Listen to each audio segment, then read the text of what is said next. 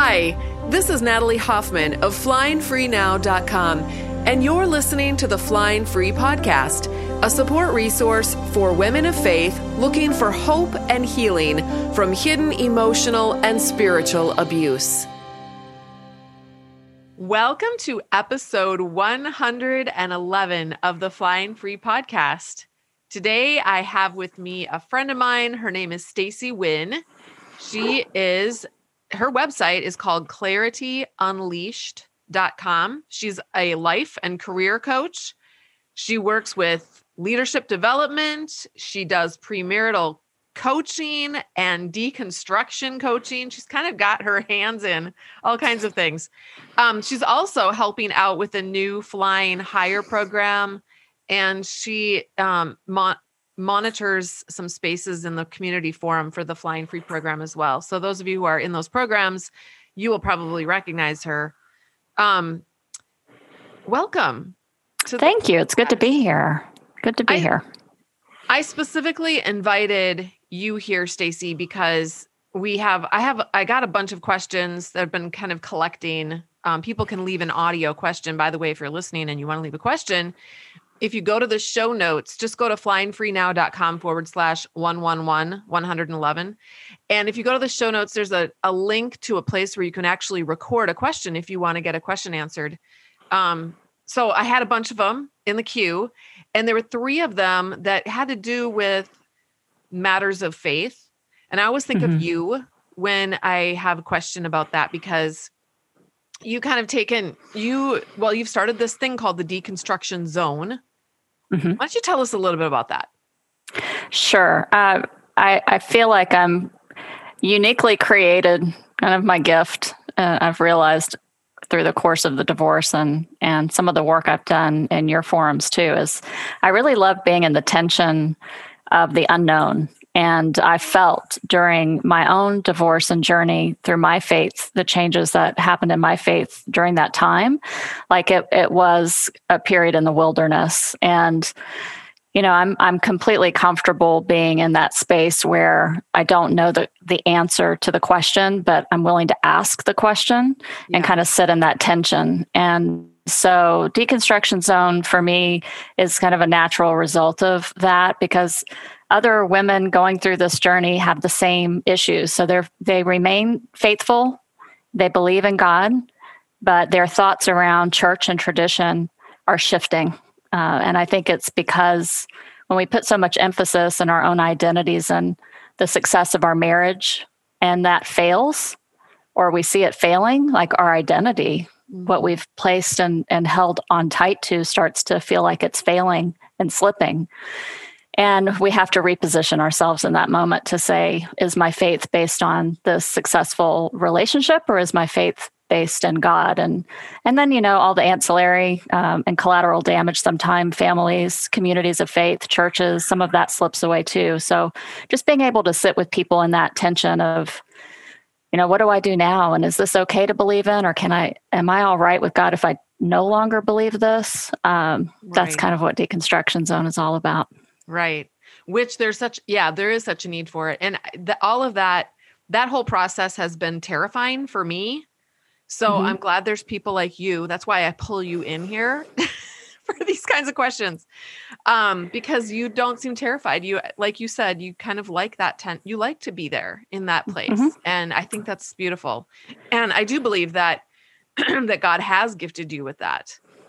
And I'm glad that Thank God you. gives us differently. Definitely. we, yeah, we that's the benefit of community for sure. Yes, exactly. Okay. So we're going to play the first question and then just dive in. So here we go. Hey, I guess uh, the question I have right now is um, what is my responsibility um, after um, discovering that what my marriage has been has been a sham. It's, it's been a, a lot of uh, uh, emotional abuse, manipulation, and and uh, blaming me, and deflecting, and denial, and and scapegoating. All those things I'm reading about. I, I I see my story, and I see even sometimes in some of these books, it's like word for word, and I'm grieved, and I'm discouraged about what my role was and what's God's because I feel like I've been praying for my marriage for a long time. I have um uh been bring you know been walking eggshells and know that there was like disagreements that never got resolved and all those things and I'm I'm really feeling like what can I expect from God? I'm I feel like he's just stood by and turned a blind eye to it just like my husband's family did. And um cuz I know that they saw a lot of things like putting me down and and um you know the criticizing and stuff and, and yelling at me and stuff and um I'm I'm I'm wondering as a Christian and a woman of faith what am I to expect from God going forward? Okay, I think this is such an important question, and so many women have it because they. I, I think people, women feel like God has also abused them almost. Mm-hmm. I mean, well, mm-hmm. I mean, if you're, she's really going where a lot of people don't want to go. She's mm-hmm. actually mm-hmm. going there. She's going all the way and she's saying, these this thing happened to me and he didn't do anything about it. So what does that say about God? That's right. a very scary place to go. Absolutely. What are your thoughts? Yeah, I I had so many thoughts about this caller, and first, just want to just um, express my just gratitude and compassion also for her, but gratitude for just being willing to open up and and ask those questions, kind of in a in a public light, right? Mm-hmm. Um, but it's a sign of a, a, a big movement inside uh, because i think when you get to that point that you just throw your hands in the air and scream out to god and you're upset with him and you enter into this kind of a wrestling match or argument you know where were you when i needed you um, what what can i what can i do in my future now can i even trust you like those are all uh, great questions to ask and i think we ask them and then ex- have to expect to get an answer too yeah. Um, mm-hmm. And so don't. I had, yeah, well, no, not the answer that we're looking for. yeah, it depends on uh, depends on what we want. Sometimes we get a very unexpected answer, and then look back over time and realize how we didn't even know to expect or to want the result that we've received. But it's been such a, a huge blessing yeah. and tremendous change in our lives. So you know, thank you for asking these questions and some of the thoughts that I had and we can kind of walk through a few of these but the as i listened to this call i thought immediately of of hagar's story in genesis 16 because of that theme like do you even see me can you see what's happened to me um, hagar was the only woman i think in all of uh, the hebrew bible that I had that kind of interaction with God. And, and actually, she is the only one to give God a name, which was the God who sees. And I think that, um, you know, her her background coming out of slavery and into an abusive um, situation just to you know go to genesis 16 and take a look at some of what she walked through. But in the midst of that when she ran away god found her and he found her and spoke to her and he did see her and that's why she referred to him and gave him this name. So i think sometimes when we feel like we everything we know has just come undone uh, that when we're searching and, and don't even know where to go or or what's going to happen with god he does see us in all of that so i wanted to mention hagar in case that's a story that's uh, worth other women just looking into. I think it's it's good to find other women in Scripture that uh, we can identify with. We don't often hear about them in church and in sermons, but there's so many out there. So that's one example. Right. Another thought I had is Psalms and Proverbs. I don't know about you, Natalie, but um, those those were two places that I continued to go to as I lamented the state of my relationship with my ex husband and some of the friendships I lost and the people I thought were family that I lost in my, you know, in my ex's family. So Psalm is Psalms is uh, you can find yourself in those when the the psalmist is crying out and even accusing God of things, right? You did this to me and you've done that and where are you? In all of this and you let people attack me and why don't you strike them down i think just reading reading through some of those can be so cathartic yes. and it can also maybe even prompt you to write your own lamentation to god uh, i know i did that Did it's you? a really good exercise. I did. I, I did. And it's not something I kept either. I wrote it, I read it to myself out loud and I burned it in a campfire. It was wonderful. Okay. Cool. Just a wonderful moment. So I say yes. Go ahead and and cry out. Write down what you're crying out. All the questions that you have. Um, Psalm 91 was one that was particularly powerful for me, and um, so I would I would encourage you you listeners to take a look at that just as an example because there are parts of that about God's God being a shelter to us in times of terror um, and how he shields and protects us.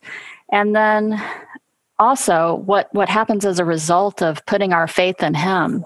And that gets back to, I think, my point about in this, it's part of my journey and maybe yours too is what do you put your faith in? And, and you, you realize like I came to terms with the fact that I had put my faith in, in something that I had created this marriage um, and it wasn't what was giving you know giving my life a foundation. Clearly it was falling apart and i had to reevaluate where my foundation was.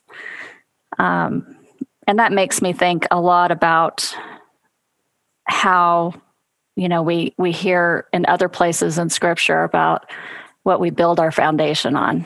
And the sinking sand you know the building on rock or building on sand uh, I don't think it's a promise that everything's always going to go okay because we know that's not true. Right. Um, but when when it gives us the opportunity to reevaluate, if we feel like we're slipping and we've built something that's not on a firm foundation, it's in that moment. I think, you know, to her point, um, you were there all along. Why'd you let this happen to me? Right. I think it's in those points too that we could say, because you're there, God, I feel like I'm disconnected from you. I know you're there, but I don't feel connected. Like, what is it? What what's missing here? And I think even that call out and that realization that something's missing is actually an indication that we are in relationship with Him. We just have to change our focus and our worldview that's been placed and our identity that's been placed in something else. And we have to make that switch and say, okay, my identity, I'm coming back now. I'm knocking on that door because we know if we knock on the door, he's going to answer. It's time to knock on the door again. I feel you're missing from this, you're absent. And now I need to rebuild that trust and rebuild that relationship with you. And he's right there. He's I right think there. um just even trying to figure out who God is Mm-hmm. Is a huge piece of this. I think we don't know who God is. We thought we thought that we knew who he was, but it was based on what other people told us. I used to I used to literally think when I was a girl that my mom that God was just like my mom and that my mom and God were in cahoots with each other, you know? and so if I didn't listen to my mom or agree with everything she said, then that was the equivalent of me not listening to God or agreeing with what he said, which Mhm. was fine most of the time. You know, my mom had taught me a lot of really, really good things, but she also was taught me a lot of really crazy things. And I bought those things and thought that those things were were God. So I think just Mhm. dismantling or letting eh, pulling out some of those beliefs that we've had and forcing ourselves to look at them and say, "Hey, this is a belief that I've had for a long time, but is it even true? And do I want to keep Right. this belief or not?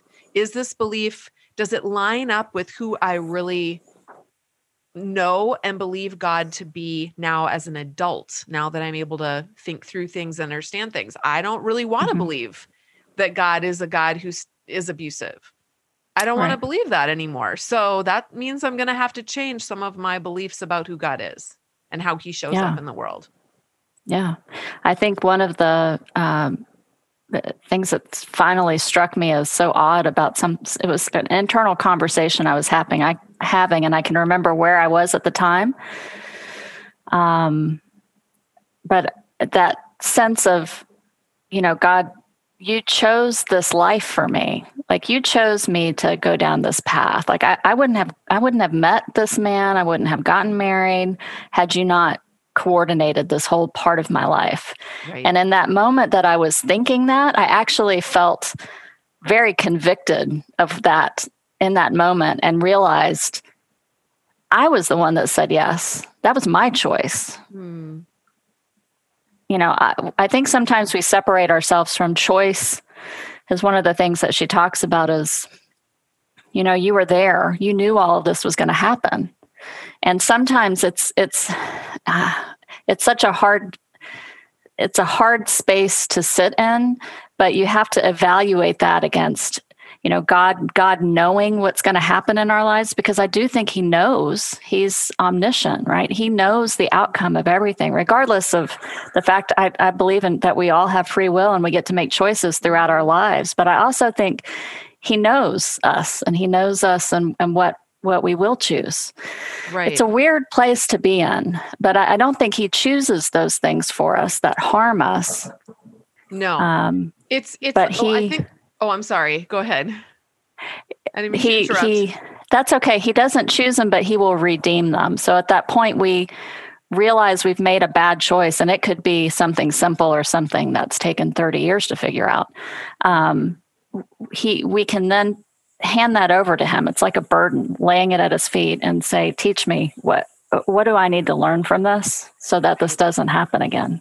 And right. um, I like to think of um, the Queen's Gambit has been really popular mm. in the last few months, and so I try to imagine you know that that woman who who was this genius at playing chess that God can sit down and he can play a million bazillion games of chess at the same time and know exactly how to make the moves to make it all come out right in the end while still letting all those millions of bazillions of people make their own moves and make their mm. own choices about where they want their chess pieces to go. And he can mm-hmm. do it all and bring it all together for good somehow. Mm-hmm. And that's a mystery. And there are stories in the Bible that show, you know, a lot of like Joseph is a big one. All of the pain that he went through, sometimes because of things that weren't his choice. You know, his brothers right. chose to do bad things to him. Um, or and sometimes because he did make choices like he chose not mm-hmm. to sleep with potiphar's wife if he would have slept with her things might have you know turned out very differently in the story right but mm-hmm. he chose not to and then got and then he ended up suffering for that and but the point is is that god wove all of those things together that by that story is told to us for a reason mm-hmm. because god wants us to see that he is sovereign in and within the really crappy choices that people make that cause us to suffer and the crappy mm-hmm. choices that we make or even the good yeah. choices that we make that sometimes cause us to suffer. Yeah. One more point on on on this call that came to my mind is and it's a um, an example that i turn to a lot is paul's uh, damascus road moment. Um, i think that you know it, i know for me going to to an evangelical church for so long when you heard paul's story it was all about the person who had wronged you kind of you know it was always told like you're you're praying that they have the same experience that paul did on the road to damascus yeah. that they suddenly see that they're wrong ways um, and they recommit themselves or or discover god in that moment well i think it's it's very much actually what we go through and and as as women who've you know traveled this road and suddenly become aware of abuse in our families and in our, our this abusive behavior in our spouses there's a darkness there that starts to come to light. And once it starts you can't unsee it. And then more and more starts to come to light. And and i think that's our own example of of god's um, love and care for us is that he does slowly bring darkness to light. And it is very much, I think, like Paul's experience, where we've tread down this path for so long of tradition and this religion and, and going to church and doing all the things and saying all the prayers and all of that, which is what Paul did. He knew everything. He he was very knowledgeable on the Torah and he was a God follower. But at some point he became a Christ follower and the Holy Spirit suddenly became his guide. And that's that shift that I think we make as well. We start to really see our choices and religion versus what a relationship with Jesus looks like, what a life guided by the Holy Spirit looks and feels like. Uh, and that's a big shift for us. You know what's interesting too about that story is that he doesn't just all of a sudden become Paul. He doesn't just go from Saul to Paul in an instant and then he's the greatest missionary that the world has ever known. He actually goes away for I don't know how long. I, I can't remember. Do you do you know? It's for he goes mm-hmm. away for a long time and he spends time he has to almost he has to deconstruct everything that he's ever known about God and he doesn't come he doesn't really become a missionary until he's done with that time period where he i wish i had my bible open right now mm-hmm. i think it says um i did not i did not consult with men i think that's part of it he goes hmm. away mm-hmm. and he has this time with god just him and god he did not consult with men and then he comes mm-hmm. back and he becomes a firehouse for for yeah the gospel of jesus christ Mm-hmm. So, yeah. all right, should we listen to our next question? Sure. All right, here we go. Hi, I am just um I'm in in a separation. I left my husband like 8 months ago and I know God helped me a tremendous a lot. But now the last month or two it's really weird. I'm like really scared cuz I don't know what I believe. Like it, it's like oh man, I don't want anything to do with um, spiritual stuff almost, or like, I don't even want to read my Bible. I don't want to be around church people. I'm like scared because I don't know how to move forward. Well, I can definitely relate to this woman. And I know a lot of people, I've seen a lot of people on social media, Christian women, who a lot of them just don't go to church anymore. You know, they mm-hmm. don't they ha- they stop reading their Bible. They stop praying. And that's what I did. Mm-hmm. I kind of had mm-hmm. to take I had been spending I had spent my whole life reading the Bible through every year. Was one of those people who paced the kitchen floor every morning praying. I mean, I was I was a card carrying Christian club member. And all of a sudden I needed to just take a break from everything. So, mm-hmm. do you have any thoughts about that? I'm I'm coming back. I'm coming back, yeah. but I had to take a break. yeah, it's not exactly my story. So I think there's a lot of different stories. I see that all the time in the deconstruction zone yeah. space. And I totally, totally honor that. For me, I, I just dove in head yeah. first into the deep end and I couldn't hear enough podcasts, read enough books. Um, I I entered into seminary, right? It was just, I needed more and more because I started to see myself in the pages of scripture where I hadn't before. I really started to feel like I, I was grasping some of the truth that had been hidden from me. And I just wanted to see all of it. So for me, and it's probably because of the space I find myself in, like I, I looked for I thought these are the these are the verses that really have held me hostage. I'm going to study the crap out of those verses. I want to know have I really been held hostage by these for a good reason? Right. Or or have I been taught incorrectly?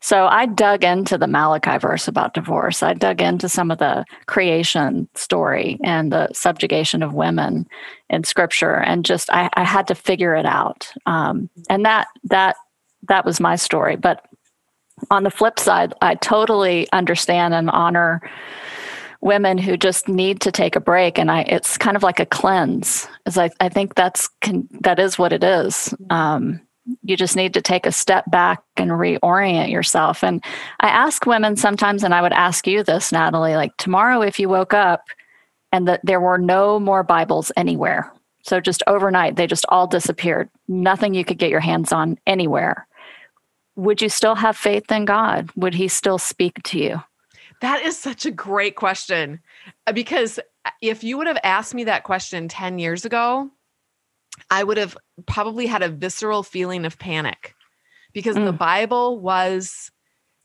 the Bible was everything to me. And and now because I've had that experience of stepping away and just having a I didn't step away completely, right? I I I picked like I picked and chose the Gospel of John. I decided I was going to land in the Psalms and the Gospel of John. That those are my two things, okay, Okay. that I that I hung on to. But now I can say that God is not just in the pages of a book for me anymore. He is, and he was real to me before for sure. But Mhm. I, I think I needed to find out, God, are you with me all the time? Even if I'm not reading my Bible, even if I'm not going, doing these Christian disciplines, are you going to stay with me? Uh, am I going to feel you? Am I going to know that you're there? Is my faith going to hold if I let the Christian disciplines go? Mhm. And it did. It did. Yeah. So, and I feel so much more free. I now read the Bible because it's for a completely different reason. Mhm. It's because I want to and I love that connection rather than this feeling of if I don't do this, I won't be connected. It- Mhm. there's a different, Yeah. it's like a very subtle shift. It's like before that was my lifeline to God. That was like the artery that connected God and me and me. Now I feel like the Mhm. Holy Spirit is the artery that connects God to me. And the word of God is this really rich kind of tapestry, beautiful gift that God says. And also, on top of that, here is this beautiful jewel that I'm going to give to you, and you can explore it Right. whenever you want to. Yep. Yep. And I think it's important right now to kind of talk a little bit about what that really means, um, because I, I think when you decide to pick it back up again, some of some of what has tainted our view of what uh, religion is can be a, a, a, a version of the Bible, a translation that we've always read. So you know, when you get back into it, I think you you can uh, explore multiple translations, maybe read two or three at the same time, start to read some of the commentaries and talk to people about, you know, other ways of reading the the scripture. Like I don't I don't think that I, I don't think we abandon it, but when we pick it up again, I think we have to know what we're picking up because it's not we try to so so hard to find ourselves and our culture and everything like that within the pages. And we have to lay that down and not expect that because it wasn't written in our time and in our culture and our space with our worldview at all. Right. So we have to really look at it for what it is and then find uh, a way to apply it um, in a meaningful way to what we're going through. Hey, if you're a woman of faith in a confusing and painful marriage who feels like you're just a shadow of the woman you used to be, I'd like to help you change that. Four years ago, I developed a comprehensive program that has helped hundreds of Christian women exactly like you go from being a caterpillar to a butterfly in full color, flying with strength, confidence, joy, and freedom. The Flying Free program uses transformational coaching, workshops, classes, and a close knit community of women to support you on your journey. We will help you identify the problems and figure out what you can and can't do so that you will be empowered to move forward into the life you were created to live. Registration is opening on Thursday, March 25th through April 2nd. It won't be open again until October of 2021, so don't miss out on this opportunity to change the course of your entire life. Learn more and get on the waiting list at joinflyingfree.com. And now, back to our episode. And I personally think that that has made the my experience of the Bible is so much richer and more multifaceted than it was before. Before mm-hmm. it was, I remember I would go to church or w- when I was reading the Bible, I would I would feel like I hadn't quite gotten it unless I felt convicted about something. Like that was Mm. my I had to be convicted about something. I remember my mom once said, "Yeah, you know it's a good church if you walk out every Sunday and you feel convicted." Hmm. And so that was just my mindset, you know. Now it's like I don't know. I want to be running through fields of grace. I don't want to be like afraid that I'm going to step on a mine, you know, a mine and explode every every time I take a step. Yeah. so- well, Yeah.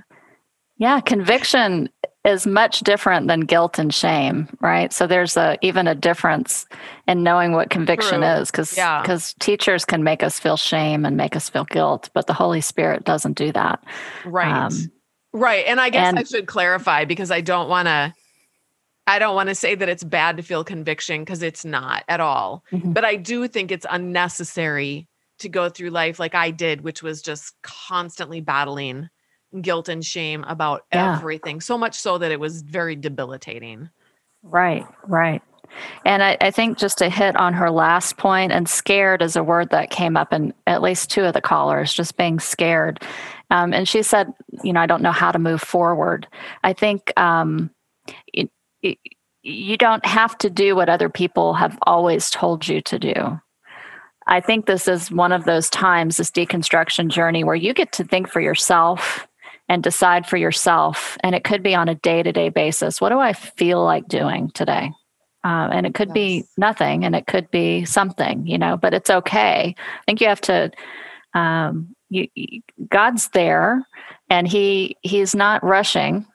And what you choose to do in your deconstruction journey is, is, is up to you. So I think kind of removing yourself from feeling like you have to follow a certain pattern or path is part of it. And just that in and of itself, just taking that back can feel weird because we're so used to relying on going to church every Sunday and hearing a pastor tell us what's important for this week and what we need to do and the small group study and our little devotionals that we do and post on Instagram. Like that just is so not what other cultures even do. Like Mhm. it's not replicatable around the world. Right. So our relationship with him and what we do is so much different. And so I would say to her, it's okay not to know, and it's okay to not see the end of your story because I don't think God ever gives us the billboard that tells us where we're headed ultimately and how many miles we have to get there.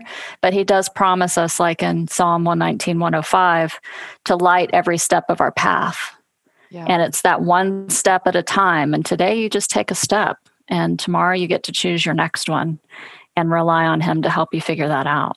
And that is the point, I think. Those steps, that journey, that is the Mhm. point. It's not the destination, it's not the outcome Yep. or the final product. So, I mean, I really think now that eternity is going to, we're always going to be, God is always going to be teaching us new things. We're always going to be on a journey. We're not going to arrive Mhm. and then all of a sudden, you know, like blip out into a state of utter, I don't know, Yeah. yeah. whatever where we're just complete where we're just little dots of light floating in the universe right that's not what our destiny is i don't i don't believe Mhm. if i started believing that i would get scared okay okay so um let's see should we go on to the next one the last one we have one more One more. all right hold on a sec Um, I am reaching out to you today to see if you might be able to um, create a podcast, perhaps with Gretchen Baskerville, perhaps with someone else. I understand she has in her book, The Life Saving Divorce, a chapter on finding a safe church. Um, I'm not able to get the book, and so I thought, I know there are other women in my situation who've been kicked to the curb and wondering how they even walk in the doors again. So um, I know that would be a great help to me. So I'm just wondering if it might be a great help to some other folks. Um, how you find or what things to look for in a um, safe church.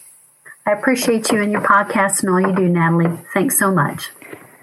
okay well that's the perfect question to follow up the last one right this is going to be our last question and i think it's a great question to end on So I just want to start with, yeah, I wanted to start with that um, comment, that little comment that stood out to me as just being kicked to the curb. That just, Mhm. what a, what a, um, it, it is, it does feel like that. But I, I want to say that with, I think with time, you realize that there was no better place for you to be. It's extricating yourself out of abusive, um, maybe patriarchal um, you know, very power over and power hungry situations and commun- uh, communities and churches, wherever, whatever that was. I am thankful for being able to see that and being kicked out of that because um, I think that's a very healthy place to mm. start your own journey. So, absolutely, she refers to Gretchen Baskerville's book, The Life Saving Divorce. And she's right. Chapter eight is the chapter that deals a lot with what to look for in a church and how do we know it's healthy and safe. And I think we think about that with people too. It's sort of the same concept. Um, I know for me, if I go to a church or listen to a service online and I hear one of the relationship series. Like I will go look on a website before I attend a church.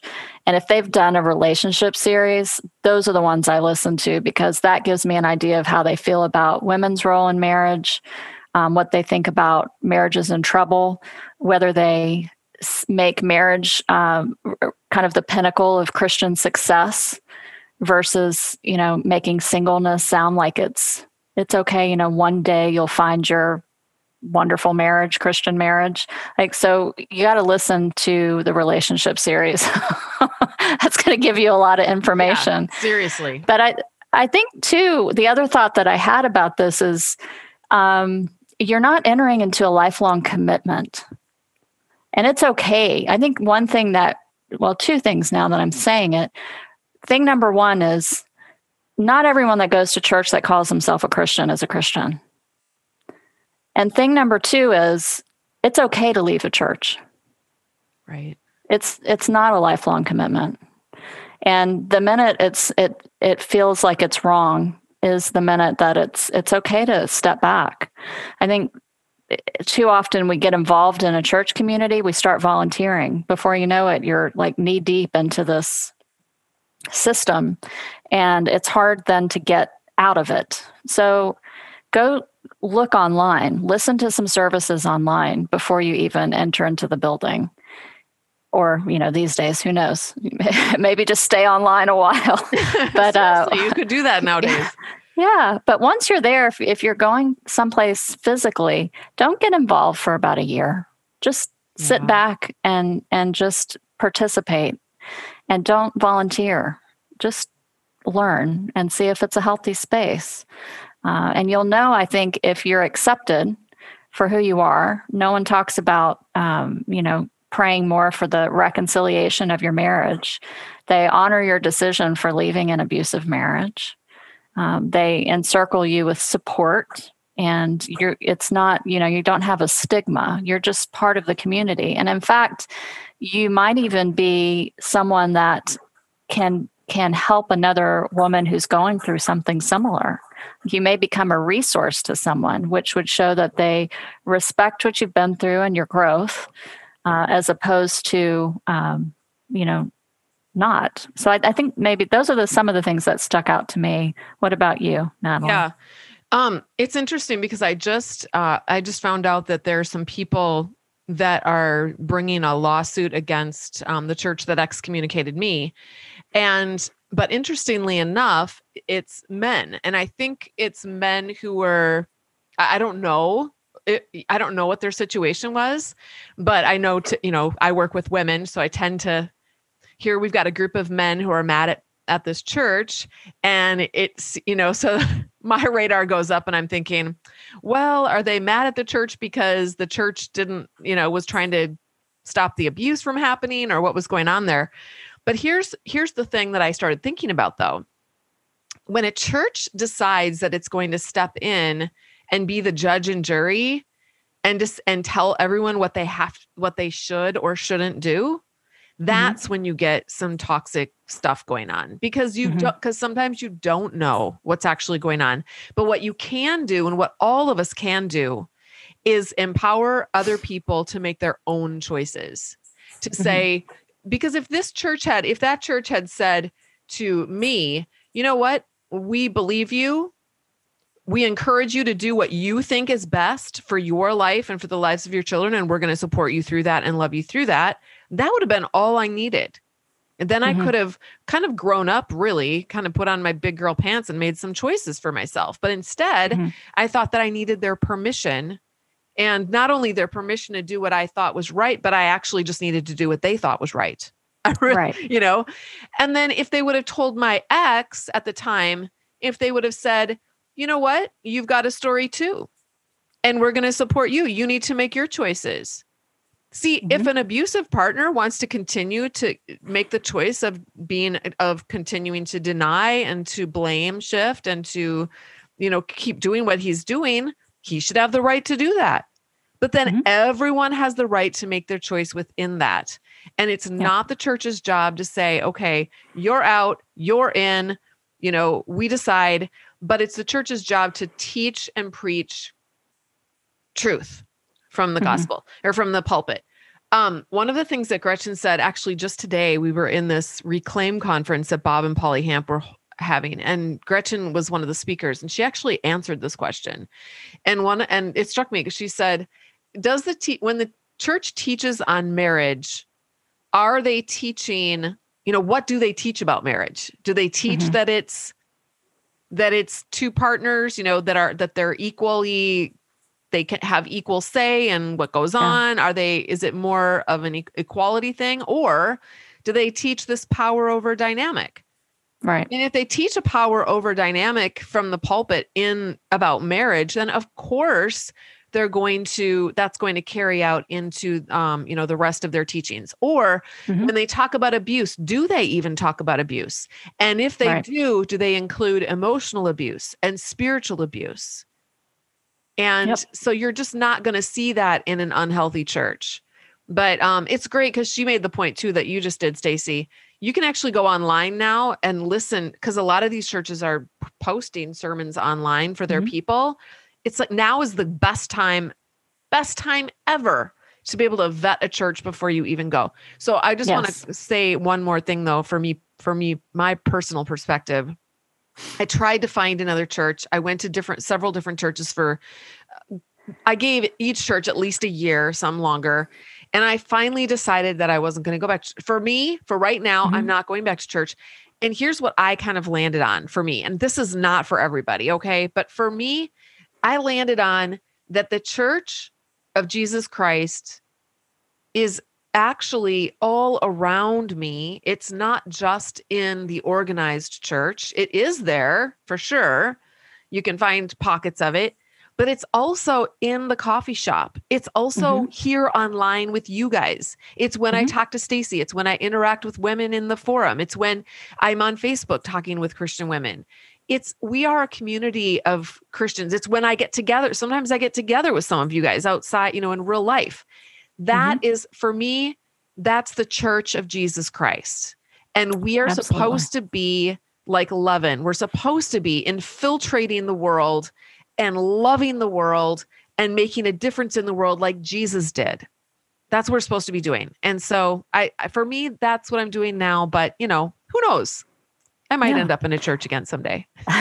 yeah, it's you have the freedom. It's not a rule that you have to follow. And I, I love our Sunday night deconstructions on Zoom calls because that's what it feels like. It feels like a, a church gathering, even though, you know, we talk about things that we're questioning in scripture and tradition. And I know tonight we're talking about it relevant to this particular point churches that require um, women who uh, well both both the man and the woman who are going through a separation process to both uh, abstain from the lord's supper. And what why you know why why is uh, is church discipline imposed on a woman who's leaving an abusive marriage? Um, so i think there's just you know anytime you get together you talk about god and what he's doing in your life or where he's absent or what your questions are you're you're in community with believers and you're you're having great conversations. I think that's the goal and that's the important thing whether you go to a building or not. That's the power of the pandemic man. You the holy spirit has moved throughout this past year in I agree. ways that are just amazing to see and most church doors were closed and that is that's the power of the holy spirit and the power of community right there Yep. Yep. Some pretty amazing things have happened because of that pandemic. Um, I, by the way, speaking of the deconstruction zone, we will include a link to that. So if anyone who's listening would like to join those Sunday night meetings, they're open to anybody. So we'll have a link where you can find out more information about that and join. And um, is there anything else you want to share, Stacy, before we end? Just encouragement. Just end on a note of encouragement. Decon- deconstruction is not a bad word. I think when you enter into it, and especially in a community, like deconstruction zone might not be for everybody because you do have to be willing to hear things that maybe are settled in your mind, but other people are questioning. Right. Um, but it's so it's so enriching to go on this journey whether you do it yourself or uh, hopefully you find some friends to bring along with Right. you. But just a note of encouragement and continue to wrestle. The church was built on wrestling. When you when you look at what jacob did uh, with god and he wrestled with with god overnight and it was only then that he received the blessing. And our our our church you know stems from that point. It stems from wrestling. So i say wrestle get in the dust, get in the dirt, and get dirty, and um, yeah. Yeah. grow as I a result. that. I, I when you said that, it made me think too of all of the the back and forth that you see on Facebook these days, even between Mm. Christians. There's so much back and Mhm. forth. In the deconstruction zone, you can actually ask questions and without being afraid that you're going to Mhm. get attacked. So, Yeah. Not that you I don't I don't know if you guys talk politics on that. Do you guys ever do politics? We did last last weekend. We we went there a little bit, but we do it um, knowing that we're not gonna. We can we can disagree. Where it's not a judge. There's no judgment and no arguing. It just Yeah. it is what it is, and we talk and we. It should be. It that's how it should be. Right, right. It Should be that way. Okay, well, thank you so much for listening. And Stacy, thanks for coming on here with me. It's been a great discussion. And until next time, fly free.